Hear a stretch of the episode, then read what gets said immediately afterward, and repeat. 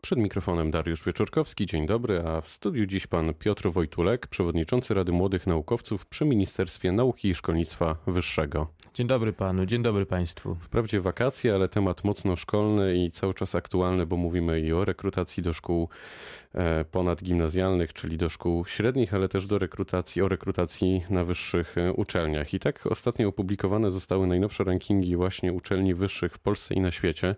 Pan te rankingi przeanalizował. Jakie wnioski? No właśnie, tak pan redaktor powiedział, mimo wakacji te rankingi właśnie się ukazały w okresie takim wakacyjnym. Dwa rankingi międzynarodowe, mianowicie lista szanghajska i ranking QS. QS to jest taka e, organizacja, e, która podsumowuje najlepsze uniwersytety na świecie. O ile y, na liście szanghajskiej znajduje się 500 uczelni, no y, to z kolei w rankingu QS tych uczelni jest aż y, tysiąc. E, w międzynarodowych rankingach niestety y, Wrocław y, dość nisko się plasuje. E, dość na liście nisko, szanghajskiej. To, to, to, o jakich tutaj pozycjach mówimy? E, na liście szanghajskiej w ogóle nie ma żadnej uczelni z Wrocławia. Są tylko uczelnia z Krakowa i z Warszawy, Uniwersytet Warszawski, Uniwersytet Jagielloński. Natomiast w QS-ie są dwie nasze uczelnie, Uniwersytet Wrocławski i Politechnika Wrocławska, ale to jest to są miejsca między 800 a 1000. Także to też nie najlepiej. Dokładnie, dokładnie, dość nisko. E, najlepszy nasz Uniwersytet Jagielloński jest na 338 miejscu, warszawski na 349. Także y, można już tutaj y, po tych rankingach wywnioskować, że e, trochę odstajemy od y, Warszawy i Krakowa, znaczy może nie trochę, tylko dość mocno. Nawet bardzo. Nawet bardzo mocno. E, natomiast cieszy to, że mamy swoich reprezentantów, podobnie jak e, swoich reprezentantów Matoruń, Poznań, Gdańsk, Łódź i uczelnie górnośląskie też na tej liście QS się znajdują. No nie jest to zbyt zadowalające, y, jeżeli mamy aspiracje we Wrocławiu, aby być miastem europejskim. A mamy. Y, a takie mamy, to myślę, że y, powinniśmy nad tym pracować, żeby także nasze uczelnie plasowały się wysoko. To ja zadam pytanie inaczej, bo pan się tym zajmuje już od wielu lat. E, ja też obserwuję te rankingi od wielu lat. I mam wrażenie, że nic się tutaj nie zmienia. Nie zmienia się nic y, na lepsze. To znaczy, to jest trochę tak, że rankingi sobie, a uczelnie sobie. To znaczy, że ten świat płynie, mówiąc y, wprost, i bez względu na to, czy będziemy na takim, a nie innym miejscu, to w zasadzie niewiele się e, dzieje z perspektywy uczelni. Dlaczego tak jest Pana zdaniem? I czy jest w ogóle szansa, jakaś perspektywa na poprawę? Y, wyjaśnienie wydaje mi się dość proste. Ogólnie y, wszystkie uczelnie y, polskie, ale też y, uczelnie w środkowej Europie dość kiepsko plasują się w rankingach międzynarodowych, bo najlepszy uniwersytet jest w Pradze, Uniwersytet Karola, który jest niewiele lepszy od Uniwersytetu Jagiellońskiego.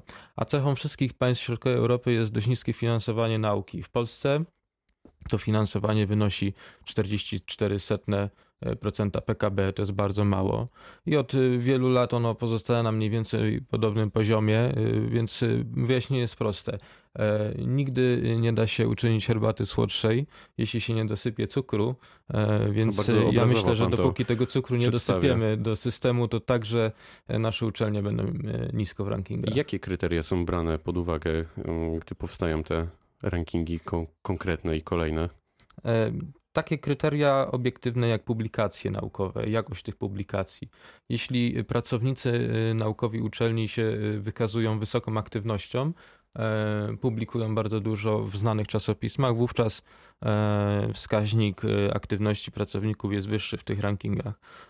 Ponadto bierze się pod uwagę stosunek liczby wykładowców do studentów, umiędzynarodowienie uczelni, e, ale też bardzo ważna jest opinia pracodawców i taka, taka ogólna aura, która towarzyszy uczelniom, co nazywamy prestiżem. Ale z drugiej strony mamy naszą Politechnikę Wrocławską i co chwilę słyszymy o jakichś sukcesach, mniejszych lub większych studentów właśnie tej e, uczelni, o tym, że albo skonstruowali jakieś niesamowite roboty, albo samolot, który bierze udział w międzynarodowych zawodach, najczęściej je wygrywa, czyli z drugiej strony, znaczy to pokazuje, że jest jakiś potencjał i że nie do końca może jest tak, że te rankingi faktycznie oddają tę siłę sprawczą no na pewno y, ogólnie Polacy są bardzo zdolnym narodem, więc y, także i nasi studenci y, są bardzo zdolni. Natomiast wydaje mi się, że To, co nas też blokuje, to jest dość mocno skostniała organizacja wielu uczelni. I o ile ten zapał studentów w pierwszej, pierwszym etapie prawda, studiowania, też później zapał młodych pracowników naukowych na początku jest dość wysoki, to czasami przy zderzeniu się z rzeczywistością no, może opadać, powiedziałbym najbardziej oględnie. I eufemistycznie. się przekłada na niższą, na przykład właśnie tą aktywność publikacyjną chociażby.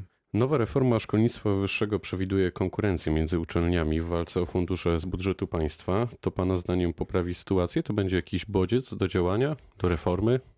E, reforma zakłada e, wolność, e, jeżeli chodzi o wprowadzenie większej wolności, jeśli chodzi o samostanowienie uczelni. Ja tylko dodam, że minister, pan minister Jarosław Gowin, autor tej reformy, czyli ustawy 2.0, o której rozmawiamy, powiedział też, że za tą reformą pójdzie więcej pieniędzy na uczelnię. Częściowo finansowanie się zwiększyło, ale tylko myślę, że w niewielkim stopniu. Nadal mamy te nieszczęsne 0,44 chociażby na naukę. Myślę, że no, no, chcielibyśmy dochodzić do poziomu przynajmniej jednego, y, y, dojść do poziomu przynajmniej 1% procenta PKB, o co wnioskują rektorzy, ale z tego, co e, ja czytałem w różnych mediach, y, takie osiągnięcie tego poziomu w najbliższym czasie nie jest jednak niestety możliwe. A sama reforma będzie bodźcem dla uczelni?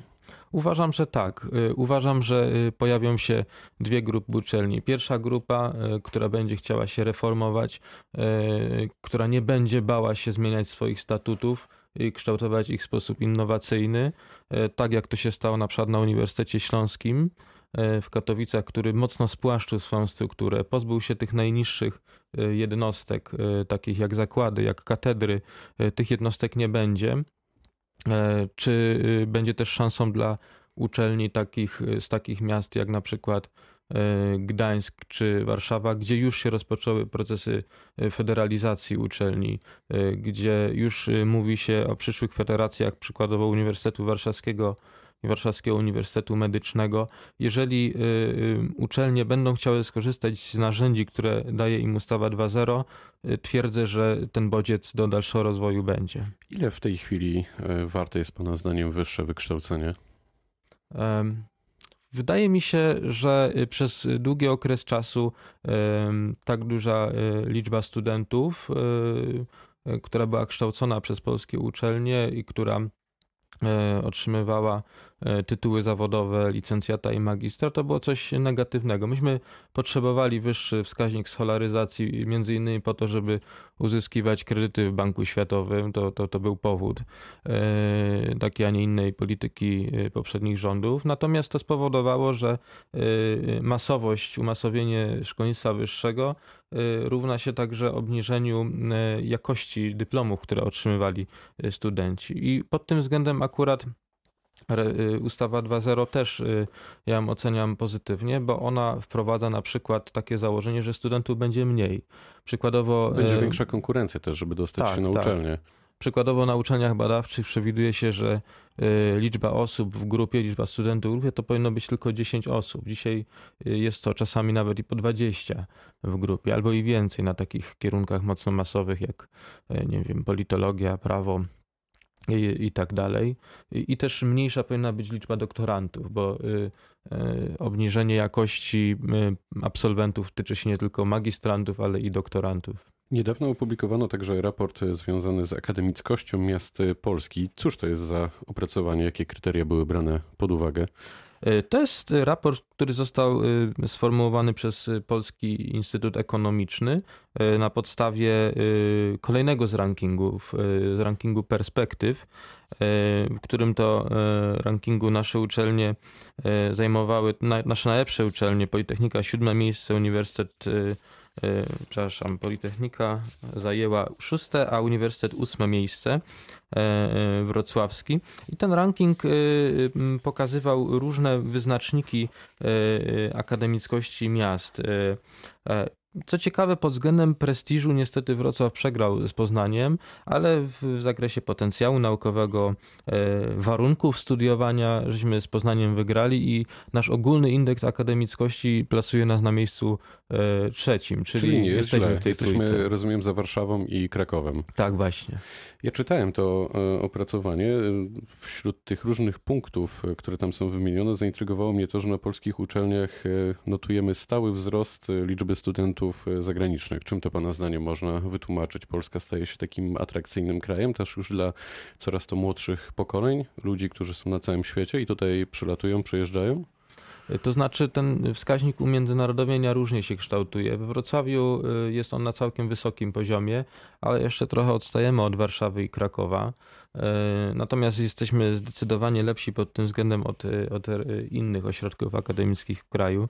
Myślę, że jeszcze wciąż mamy zbyt niski wskaźnik umiędzynarodowienia Y, i uczelnie i studenci zagraniczni jeszcze traktują nas bardziej jako możliwość taniego studiowania, niestety, a nie studiowania na wysokim poziomie. Y, Oczywiście wolałbym, żeby zmiany poszły w tym kierunku, żebyśmy jednak y, budowali nas, nasz prestiż i tym prestiżem przyciągali y, studentów zagranicznych. Co w takim razie przed uczelniami? Jakie Pan widzi największe wyzwania, gdy mówimy o najbliższych latach, pięciu, dziesięciu? W tym momencie myślę, że uczelnie po wprowadzeniu swoich statutów, co się stanie przyszłym roku akademickim, e, powinny dość mocno monitorować, jak te statuty działają. Jeśli statuty e, okażą, jeśli rozwiązania w statutach e, nie okażą się wystarczającym bodźcem do ruszenia z posad, do tego, by uczelnia się mocno rozwijała, to myślę, że nie powinny się uczelnie bać tych statutów reformować, tak? Zwłaszcza, że chociażby na Uniwersytecie Wrocławskim pojawiały się takie głosy, że statut jest dość mocno zachowawczy. Myślę, że jeśli te e, rozwiązania się nie okażą e, zbyt mocno projakościowe, e, to będziemy musieli iść w kierunku prawda, reformacji e, statutów. E, W jakim to może iść kierunku? Tak powiedziałem, e, bardziej spłaszczenia e, struktury uniwersytetu, e, wprowadzania idei uniwersytetu przedsiębiorczego, Clarka, czyli większej współpracy z biznesem e, i po trzecie, moim zdaniem, e, co jest bardzo ważne, e, dobrego kształcenia młodych kadr e, akademickich, e, młodych naukowców, wspierania ich, aby e, oni mogli swoje badania naukowe rozwijać, a tym samym i uczelnie. Powiedział Piotr Wojtulek, przewodniczący Rady Młodych Naukowców przy Ministerstwie Nauki i Szkolnictwa Wyższego. Dziękuję bardzo. Bardzo dziękuję za spotkanie. To była rozmowa dnia, pytał Dariusz Wieczorkowski. Dobrego dnia.